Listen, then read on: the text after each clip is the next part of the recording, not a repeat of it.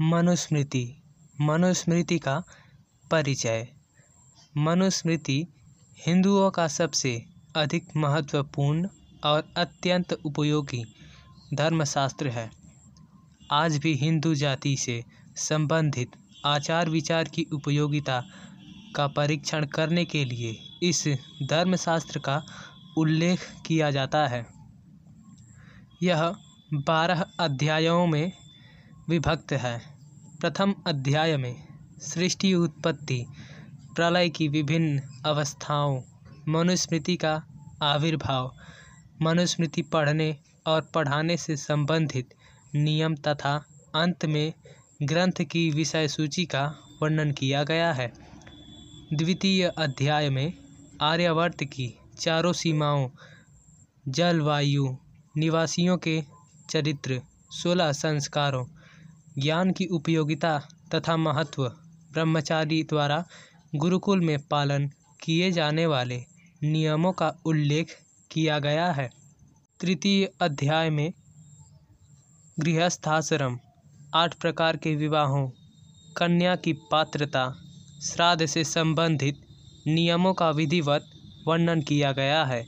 चतुर्थ अध्याय में गृहस्थाश्रम में रहने वाले गृहस्थ द्वारा पालन योग्य आदर्श आचार संहिता चरित्र रक्षा हानिकारक कर्मों से बचने आदि का विस्तार से उल्लेख किया गया है।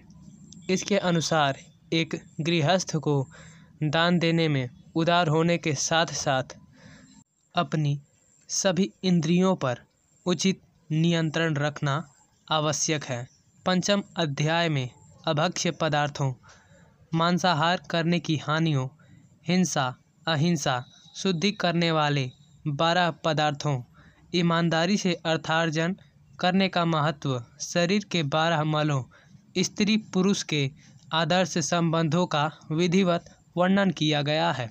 षष्ठ अध्याय में वानप्रस्थ आश्रम में आचरण करने योग्य नियमों जैसे मांसाहार न करना, प्राणी मात्र के प्रति प्रेम भाव रखना वस्तुओं को जमा नहीं करना, निंदा प्रशंसा से दूर रहना, आलस्य को पूरी तरह त्याग देना, कष्टों को खुशी से सहना, संध्या, प्रभु वंदना का महत्व, मोक्ष प्राप्ति के लिए चेष्टा करते रहना एवं संन्यास आश्रम के महत्व का उल्लेख किया गया है। सप्तम अध्याय में राजा और उसके द्वारा पालन किए जाने वाले नियमों, नीतियों का वर्णन किया गया है। जैसे राजा के आचरणीय धर्म।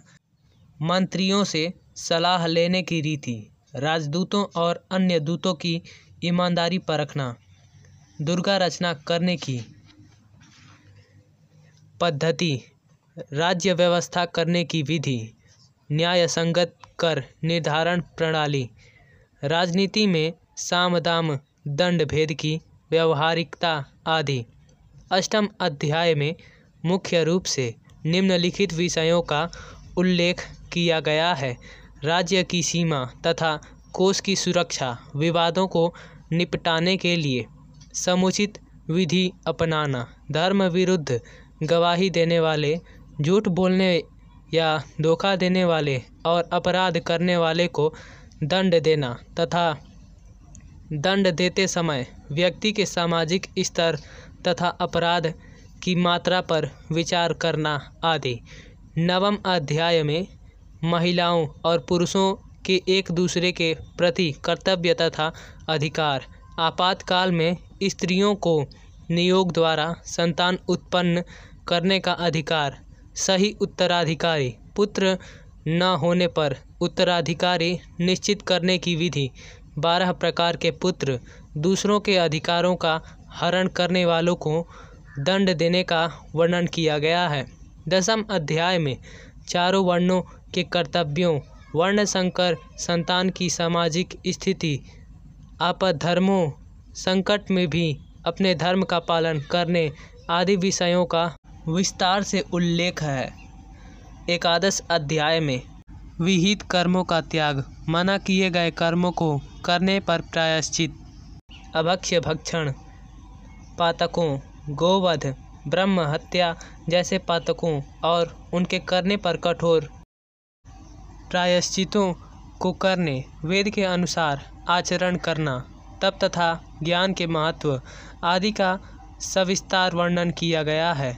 द्वादश अध्याय में व्यक्ति के कर्मों के अनुसार तीन प्रकार की उत्तम, मध्यम तथा अधम सांसारिक गतियों, आत्मज्ञान, ब्रह्मवेता की पहचान परम पद की प्राप्ति के उपाय सभी को समान दृष्टि से देखने आदि विषयों का विस्तार सहित उल्लेख किया गया है। उपर्युक्त विवरण से यह स्पष्ट हो जाता है कि व्यक्ति की लौकिक एवं पारलौकिक उन्नति और कल्याण करने के साथ ही सामाजिक व्यवस्था को एक सुंदर तथा निश्चित रूप देने की दिशा में इस ग्रंथ का महत्वपूर्ण योगदान रहा है।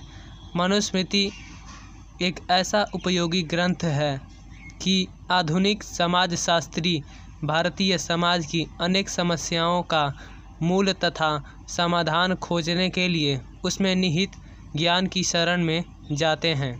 समय और परिस्थितियों के परिवर्तन के साथ मनुस्मृति के अनेक अंश भले ही विवादास्पद बन जाएँ और लोग मनुवाद की कटु आलोचना करने में अपने को गौरवान्वित महसूस करें। परंतु आधुनिक विज्ञान द्वारा खोजा गया जीन्स का सिद्धांत पुनः यह सिद्ध कर रहा है कि प्रत्येक व्यक्ति अपने माता पिता से उन जैसे जीन्स लेकर उत्पन्न होता है। वह वैसा ही बनने और विकसित होने के लिए विवश होता है। इस व्यवस्था को बदलने के लिए आज भी व्यक्ति के पास एक ही उपाय है। प्रभु ध्यान, योग साधना और तपस्या। यह विचार कर आश्चर्य होता है कि जो मनुस्मृति लगभग सात, आठ हज़ार वर्ष पूर्व लिखी गई थी, उसके मूल सिद्धांत आधुनिक परमाणु युग में भी पहले की तरह ही प्रभावी सिद्ध हैं। यही कारण है कि शास्त्रकारों ने मनुस्मृति के बारे में कहा है, अर्थात मनुस्मृति के विपरीत धर्म आदि की प्रतिपादिका स्मृति श्रेष्ठ नहीं है, तथा वेदों के अर्थ अनुसार होने के कारण मनुस्मृति ही प्रधान है। दोस्तों, मैं मनुस्मृति के बारे में कुछ और भी आपको बताना चाहता हूँ तो सुनिए। व्यक्ति और समाज के बीच संतुलन रहे। तभी सुख, समृद्धि और शांति की आशा की जा सकती है। व्यवस्था का उद्देश्य इसी संतुलन को बनाना और बनाए रखना है। व्यवस्था के लिए आवश्यकता होती है एक ऐसी आचार संहिता की, जो जो निष्पक्ष भाव से समाज की प्रत्येक इकाई के साथ न्याय कर सके।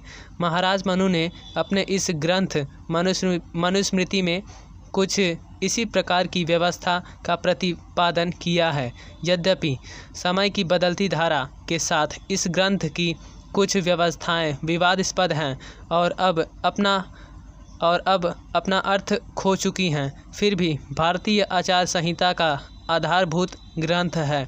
यह मनुस्मृति बिना पढ़े समझे, क्योंकि किसी ग्रंथ पर एक स्वस्थ बहस नहीं हो सकती। इसलिए इसके श्लोकों की व्याख्या करते समय टीकाकार ने अपना कोई भी पक्ष नहीं रखा है। सरल और सीधा सादा अनुवाद किया है। बस ताकि इस ग्रंथ को पढ़कर आप अपने निष्कर्ष निकाल सकें। हमारी ऑडियो सुनने के लिए आप लोगों का बहुत बहुत धन्यवाद।